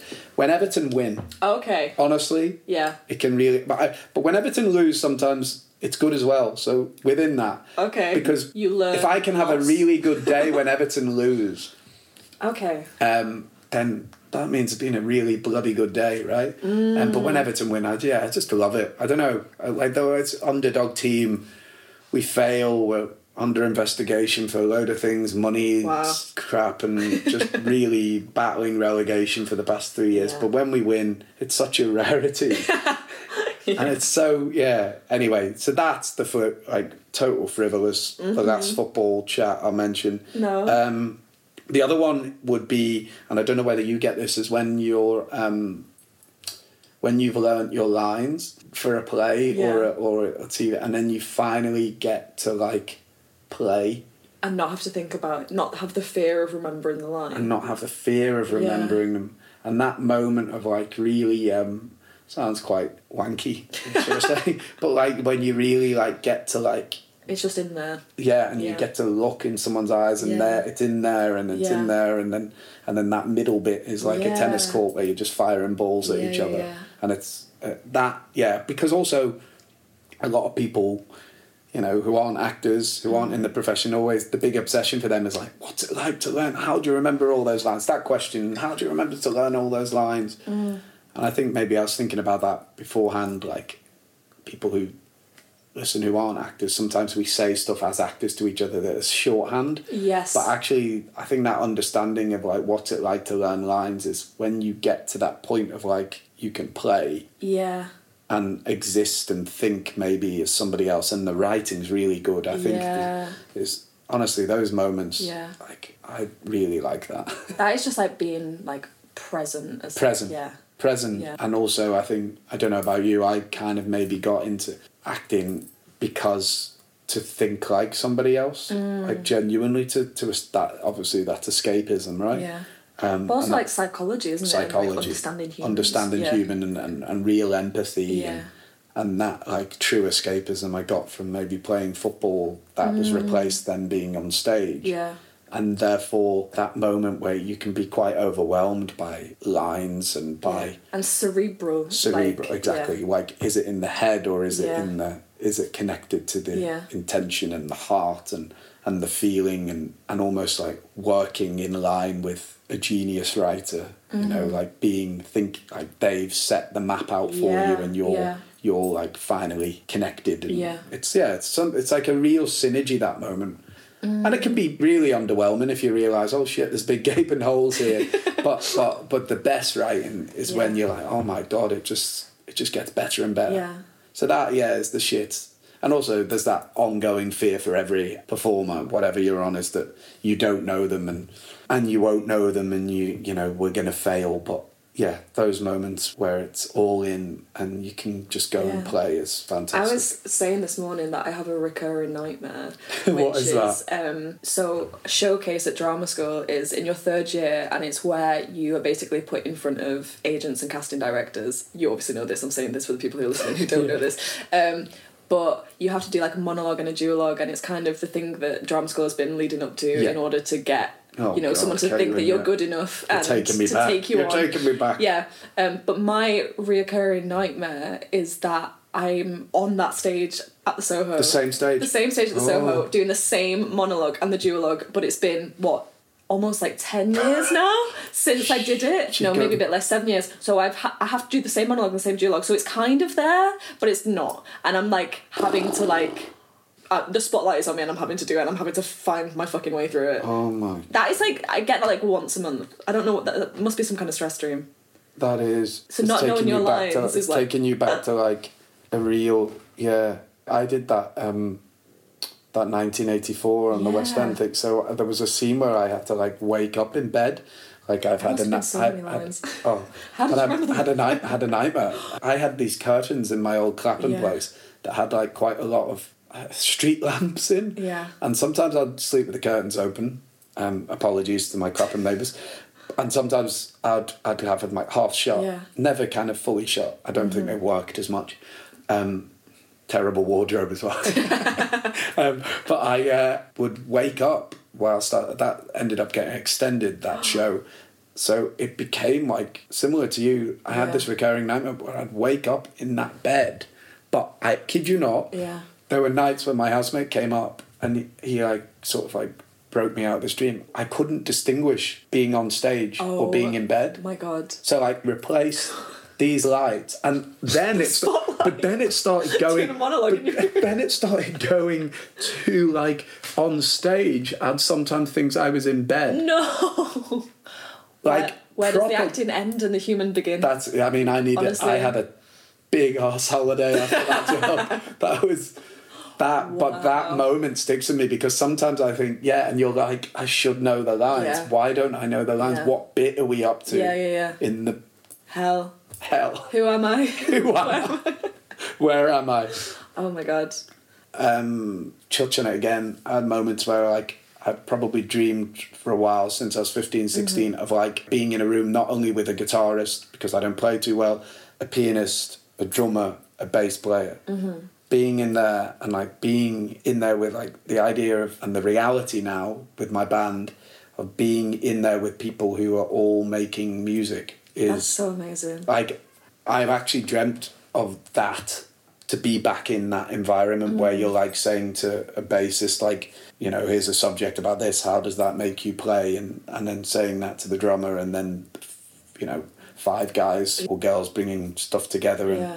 yeah, that is the shit for me. I guess in that, like, because I mean, I don't want to put words into your mouth, but mm. because like you're writing the music and stuff like that, but you don't necessarily have the skills to play the instruments, like being with people who understand you Yeah. and like know the language and like the the concept that you're trying to get across must be fucking amazing Oh. to be able to pass it over to them and just be understood. Understood. Yeah. Yeah. And even sometimes when they don't understand, like in that specific rehearsal, but then maybe they go away and that sticks with it. Like Mm. Yeah. that just whole like real collaboration. Yeah. And like I'm always just fascinated with again the cerebral and like the heart, like connecting. But like especially for musicians when they play, I always like watch the proms and see like a violinist or, or somebody play the cello or piano, whatever instrument it is, and how much of that like what sets them apart from just playing. Like and it is like Emotion. the emotion Yeah. and like being able to like, like channel that into an instrument. yeah. I'm really fascinated by that Yeah. because I feel like like somebody can be technically amazing. Yeah. Similar with acting, like Yeah. you can have the best voice, Or singing, you can- yeah, singing. yeah, you yeah. can have the best voice. You can have the best posture. you know, you can do a really good silverback gorilla in animal studies. But really, what makes that subjectively jump out to an Mm. audience, and it often is their connection to the. So it's like playing with a band and trying to like in some way work with that Yeah. and not from a, a necess- I'm not a trained musician myself. Mm. That's like feels it feels always great. Every time I come home, like from gigging up north or, Yeah. Mm-hmm. or practicing up north or wherever we are with the band, I always feel like you know, like invigorated Yeah. artistically as a Yeah. whole. So yeah, so that's definitely been the shit of late. Yeah, Yeah. that's cool. Okay, something that makes you lose your shit in a positive and a negative way. Ooh, being told no because if you're told no, right? Yeah. It's sad. Yeah. It's really sad. Yeah. Being rejected Uh-huh. is sad, but also in positively, it makes me want to prove them wrong. okay. So it's a double. So it's, a, it's, it's, it's everything, really. Yeah. Being told, no, I think my life is probably being shaped by the no's way more than the yeses. So Wow. like, so being told no for me is both good and bad Okay.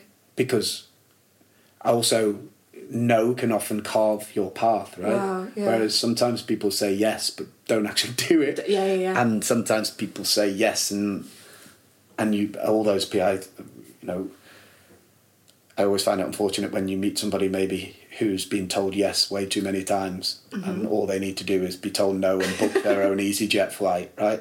That's the, you know those people Yeah. Who are having things done for them and everything's great Yeah. When sometimes it's not. Yeah. I worry for. Yeah. Whereas actually, like when you get told no, Yeah. same with you know, just mentioned Everton. Yeah. this will be the last time. Uh, when We are on a football podcast after football all. podcast. Have you got your ball together? Um, uh, but those those those moments of rejection, Yeah. right, and losing and failure. But the no specifically, no, sorry, we can't do that. Yeah. Or no, you didn't get the job. Yeah. Or no, I don't love you. Whatever it is. Yeah. Actually, is like to- yeah, you like you. There's a positive in that. There is. There there's is. growth. There's growth. Yeah. There's growth. There's there's there's like okay, well that's not the avenue for me. Mm. Um, and and also like, yeah, I mean I I can I can picture some of the, like you know those jobs you're in for and you Yeah. you're in the room and you think, I it was a no, but I was so close or, or but that that it just you learn like the thin line between again success and failure Yeah. or or or yes and no, and I think it's just yeah it's just the I really It can lo- be a really energizing force. really energizing. Yeah. Don't get me wrong. Get told no on a bad day, Sucks. it's crippling. it's crippling. It's there's been days you get told no on a bad day, and uh, or you get several no's Yeah. from all forms of your Oh life. God, yeah. It can Knock you. knock you completely, Yeah. of course.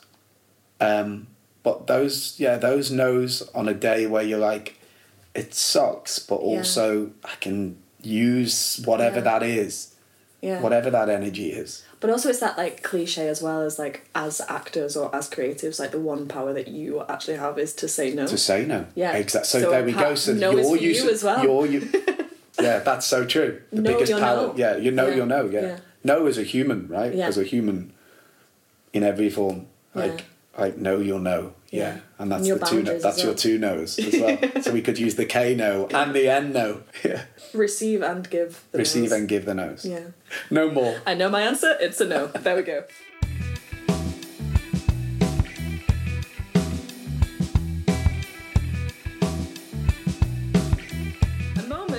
Moment that you found some shit out about yourself.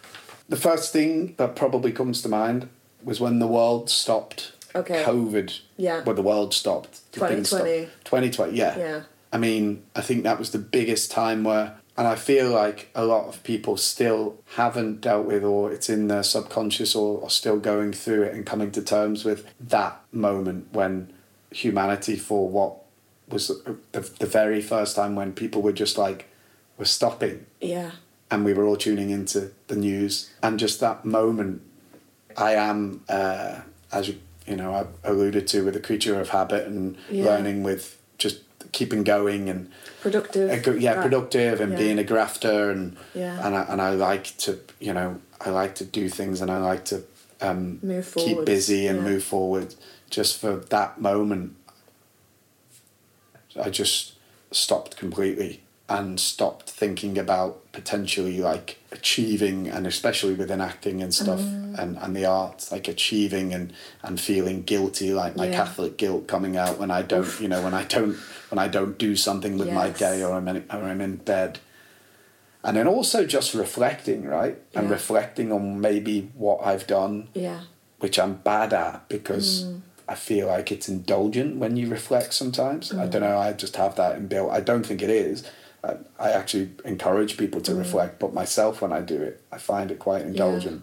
So that moving ahead, but actually, yeah, that was a moment in my life where I was just like, right, let's Face let's myself. just let's just, and it was so present. It was so present yeah. wonderfully present with family and everybody was. There was something obviously it was horrendous, but there was something beautiful in in some of the um, intimacies with people, Yeah. even though it was like through Zoom or Completely. Yeah, and there was an excitement. There was an initial excitement yeah. because we were all level, That's it. It was a levelizer, wasn't a it? A levelizer. And the saddest thing about that is now I think it's because then that then moved on to different stages of Yeah. COVID and then what happened politically and what happened with people taking advantage of those Yeah. situations, whether it was, you know, production companies Yeah. or people making PPE or whatever. Yeah, yeah, yeah, yeah. I feel like that maybe took away some of that real magic at that initial levelizer and maybe leaves a lot of people rightly so with a bad taste in their mouth Mm. because you know that whole thing of like two years of my life was wasted and people saying well i'm 30 odd now and maybe i should get those two years back but actually that initial thing with, for me was something quite magic where I just stopped. And then obviously, you know, I probably still am dealing with the fallout of then that two years after where you feel like you should be doing more or whatever. Yeah. And I think we'll probably still be dealing with it for generations because it really did feel like, you know, like when a machine just shuts down. Yeah, yeah, yeah. Felt like there was somebody like, just pressed it the. with the like the world. Like Yeah. I mean, the weather was like weirdly beautiful. Yeah. And like no planes in the sky and like nature. You could Yeah. hear nature again. You could kind of hear your own thoughts again. Mm. Like I think there was like a stillness that people had been craving, and I Yeah. think it made people realize how we've just been like Yeah. churning on in this like capitalistic Yeah. society of Yeah, like completely. productivity and all that stuff and then actually being made to stop and like read and Yeah. like I don't know connect with people connect with like Zoom coming like, to coming yeah, yeah, together proper coming Yeah. together probably in a obviously over zoom was strange but Yeah. but that real determination to connect yeah as with people and like art being so important because Yeah. it was a thing that was like taking us out of the mundane yeah there's a sad part of it out now because I feel like because then it did go on and people Yeah. became frustrated I feel like the essence of that has been forgotten Yeah. and maybe because we wanted to get that machine going and by pressing the and I feel button like again we're overcompensating. We are. It feels like it's Yeah. gone. I think there was there was a sense of hope anyway. Yeah. Like you know, I feel like I need to caveat by saying like obviously it was horrendous, for so many people Yes. and like people stuck in flats who had no access to like outside and stuff like that. But I felt it anyway that like actually something can change like Yeah. this life that we're all living which is like terrible for the environment and Mm. like completely terrifying for young people yeah but it actually feels like now is the moment that we can reassess and know that something else can happen and yet i feel like it's gone back into Mm. Yeah, it but I like feel- even worse Yeah, unfortunately, Like- exactly. I, t- I totally, and I feel like unfortunately, what we crave for in the world is is for leaders, right? yeah yeah By example, and there were so many who did, you know, but unfortunately, the ones that we see day to day in, in within the media yeah have maybe created something that, yeah, as you say, it's just, yeah, that that moment of real like clarity of thought that Yeah. the world probably had. like space Yeah, space. Yeah, space. Like, yeah, it, it, I always imagine like those really like you know, big red buttons on a machine that is constantly just on, like Yeah. a generator that's just making Yeah. this like sound. yeah Like if you were to just turn one of them off and it just stopped, Uh-huh. but then it's been put back on, but louder. Yeah, yeah, yeah. It's back on louder. So yeah, as you say, that initial moment was full of so much tragedy and so many people who had horrible journeys and time during COVID. Mm. But in a sense, we were always a human sort of species thinking of Yeah. the same thing and sort of caring about the same thing, talking properly about it. Um, do you feel like you were able to kind of sit with yourself then you say it's like the time that you found some shit out about Yeah. yourself so it's like So about me, yeah, Yeah. I think I think again because you look back and you look forward Yeah. and you look now. Spent a lot of time in the now, and spending a lot of time in the now made me probably think about what I want to do, what I want to do differently, and Mm. Yeah. how I want to do it. So that was a really good point for me. yeah Um, like a checkpoint a checkpoint, yeah. You know, discovered a lot of things and um, enjoyed my wardrobe and you know and all of that stuff, and you know decided even more so about writing and yeah and again sounds wanky, but maybe potentially just leaving something of my own voice and yeah um, and I guess I mean, that's probably what a lot of people sought in that moment was like I need to do something big with my mm. life now because the world could end, you know. But Yeah. I don't think it was it, it had as much gravity as that. It was more like, okay, Andy, where am I? Yeah. You're stopped. The hamster wheel stopped. Yeah. Reassess Yeah. things. Yeah. Go and have a go and have a drink from the water dispenser in my hamster wheel cage, and see see how that feels. It's not all about the exercise. I love that. Yeah. Um, okay, shittest piece of advice you've received. Ooh, shittest piece of advice I have received. Uh, what was one for me? Uh, I mean, it wasn't advice. It was more. It was more a voice tutor saying I'd, I'd never play Romeo with my accent. I couldn't get away from that, but there's definitely some shitter advice. I mean, the one one thing I always used to get told is don't blow your own trumpet, let other people blow it for you, which was given to me by my dad, who is a very good trumpet player. Okay. Like in life, play, blows his own trumpet. Not Um, literal. Not He doesn't literal. no. actually play the trumpet. No, he doesn't. But he said, "Don't." But that that always he used to say that to me all the time. Okay, Someone so don't like blow your own trumpet. Let other people blow it for you. Yeah. Um, and I do stand by that. Yeah. Like I feel like word of mouth is huge in Mm. a sense of like.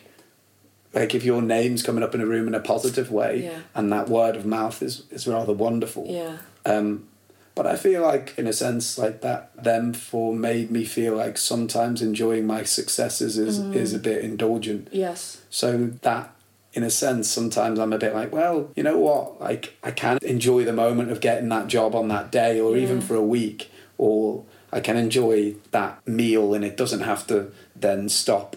The holiday doesn't have to stop when I get home. Like Yeah, these, like set things, like being able to properly, like experience as a human. Sometimes I think that comment maybe stuck with me for Yeah. longer.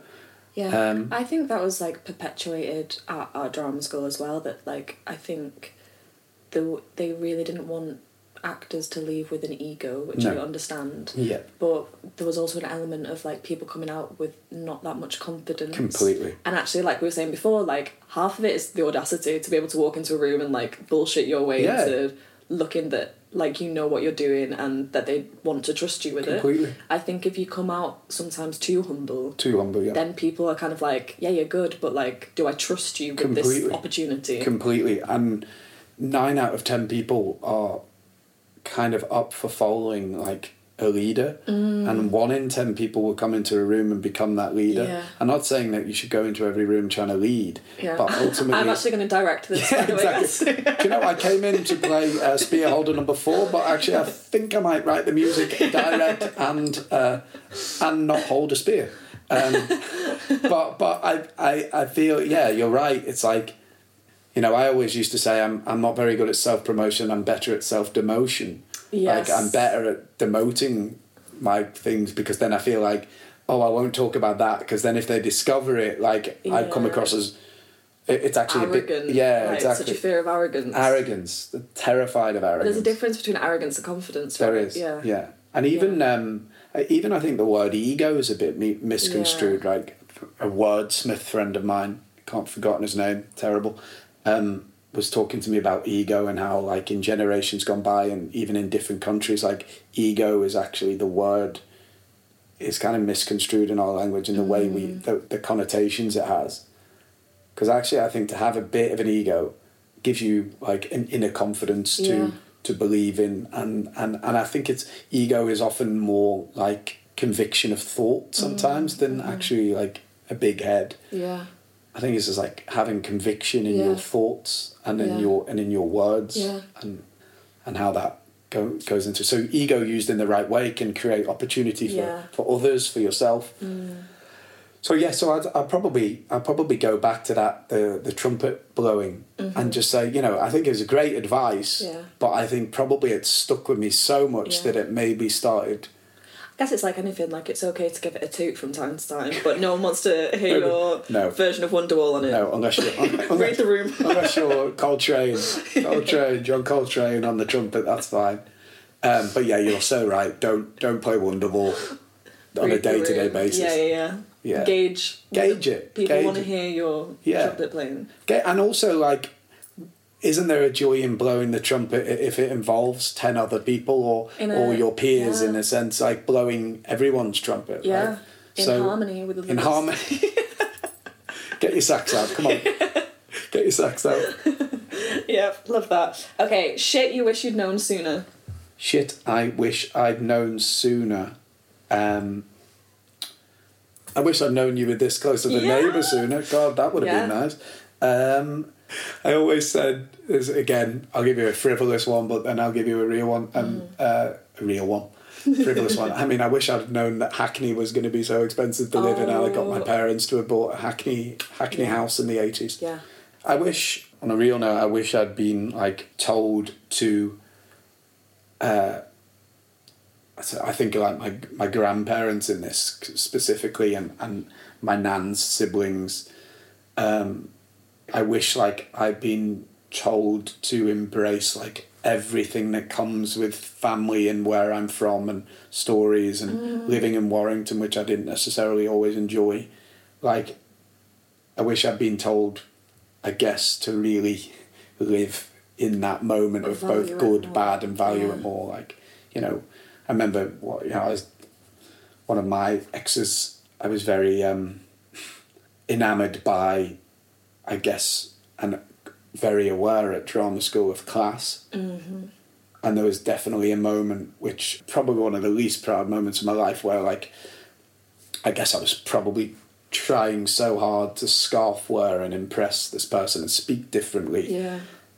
that it really um, I came to loggerheads with like where I'm from Yeah. and family within that and there, you know it was a specific moment which you know I I regret doing with a, a family photo and sort of hiding things and trying to recreate Yeah. things and I was just like I, I would just say to my younger self like those stories and that is everything And that's that, pride. that's and, like, pride yeah. exactly but i think you know we are still like one of the biggest things i i speak out of no matter what comes down with identity and Yeah. race and and sexuality and and gender Yeah. class is within it all within it Oh, class for me yeah. is is just at the root of i think this country class is the problem Yeah. hundred percent. um, and that really hit me when I, you know, when we talked about leaving drama school and stuff. Yeah. And I think that thing of like, I'd say to myself, you know, the good, the bad, and the ugly is what makes me, Definitely. and to enjoy it and be proud of it, Oh my God. and and and and toot the trumpet about it. Yeah. Because actually, there's something really refreshing of going amongst a group of people all from different classes and and just being one hundred percent Authentically. authentically Yeah. you. Yeah. Um, and it's so hard to do, you know, because Yeah. especially in this day and age, it's probably even harder than the sort of cusp of the internet. But I'd yeah, I'd say to I'd say to that person like you know stand with it in conviction because those stories are just people actually want to hear from all parts of different worlds and different classes. That's what people, the right people, want to hear that. But And- I, and I should. believe it's what makes you a better creative or like actor is is because you've experienced it more like Yeah. or even like a politician like I, if you're not like living a real existence with people Yeah, who have varied life experience Then then, you can- yeah. how can how can you represent. so how can you weird? represent that? how can you yeah, pretend to yeah. like to speak on behalf of yeah, that? yeah. Because I, I had I had it with Oldham, like um, like Oldham is a super working class town, but um, I would dream of getting out so much so that I never enjoyed it. That's so And- yeah. And actually, Hmm. like it gave me so much. Like I I.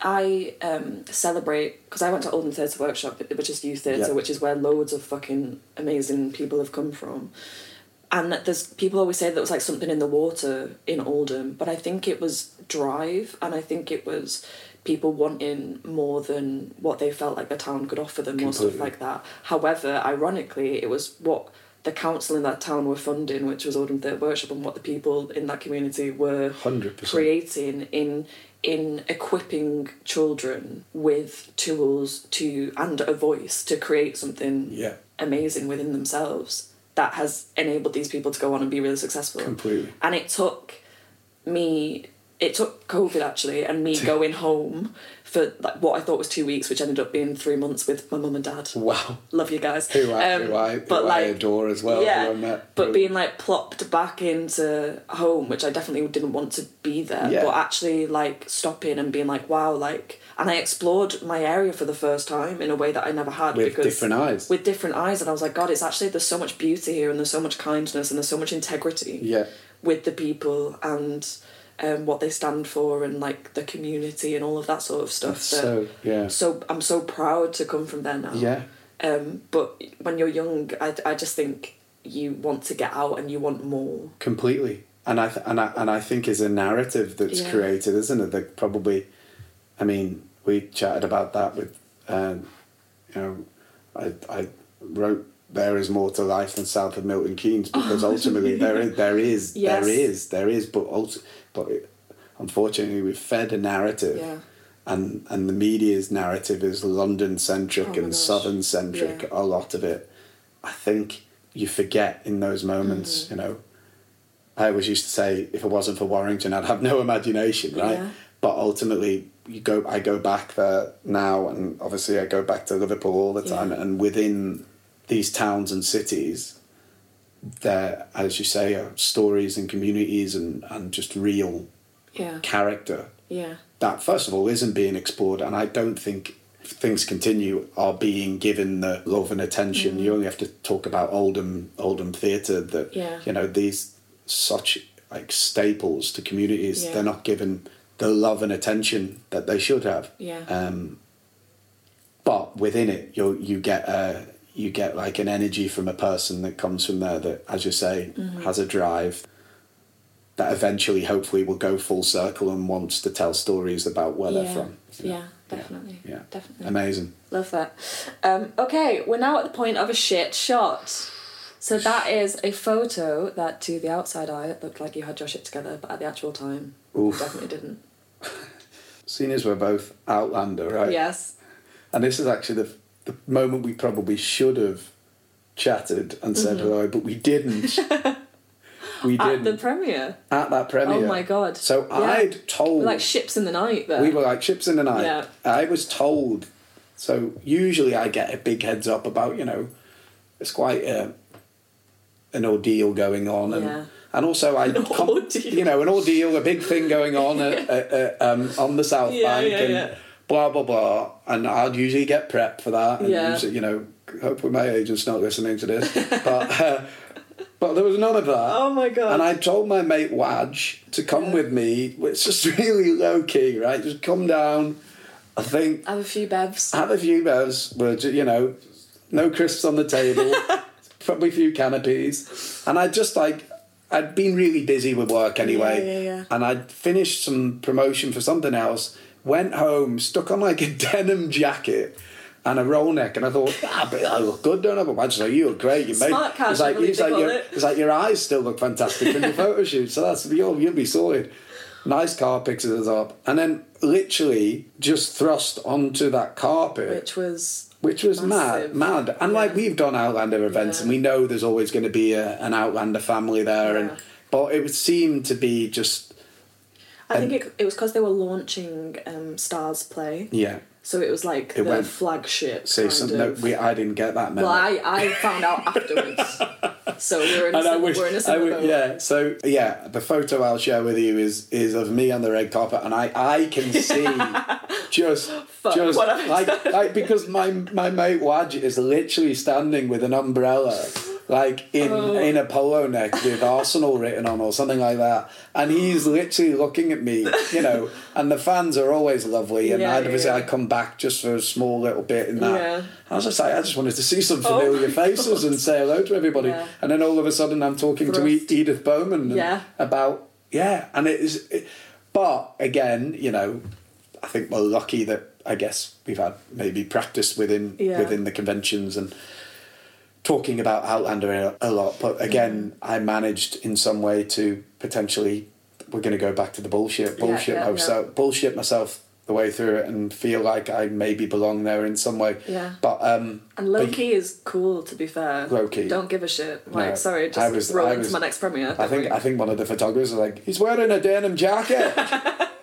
I was like, oh, thanks for telling everybody. As if they couldn't like, you see. couldn't, couldn't get yourself a suit jacket for tonight, Andrew. I was like, yeah. Anyway, so that was that was um, that was a big Wow. a big moment Yeah. where I mean not big moment, but it was a moment where I just look back and go. I mean, there's some earlier shots as well of headshots where Yeah. obviously you see the fear in the eye, but but that is a recent one where I was just like, wow, that is that Wow. was yeah, that was interesting. And also with me chatting to you, I was like, well, actually, it's the first time where I was like, right, I think we need to actually say hello to each other now. so I think that's when we said hello to each Yeah. other shortly after that. And then bumped into each other like three times. Bloody hell, yeah. We must get that coffee. well, we're You finally kept, doing it. you kept saying that. It just happens to be in your house and recorded. This is our must. this is our first cup of tea, guys, ever together. Well, Andrew Gower. Yes. Have you got your shit together?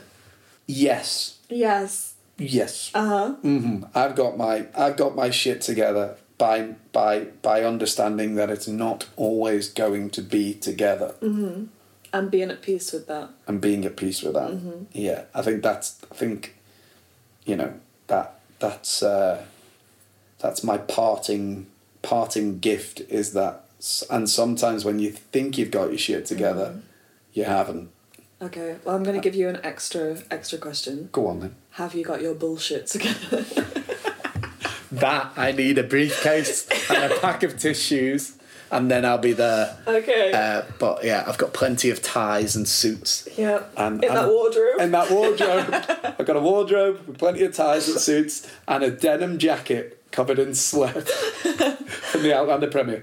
well, thank you so much for coming on the Oh, podcast. Thank you, mate. Thank you so much. Thank you.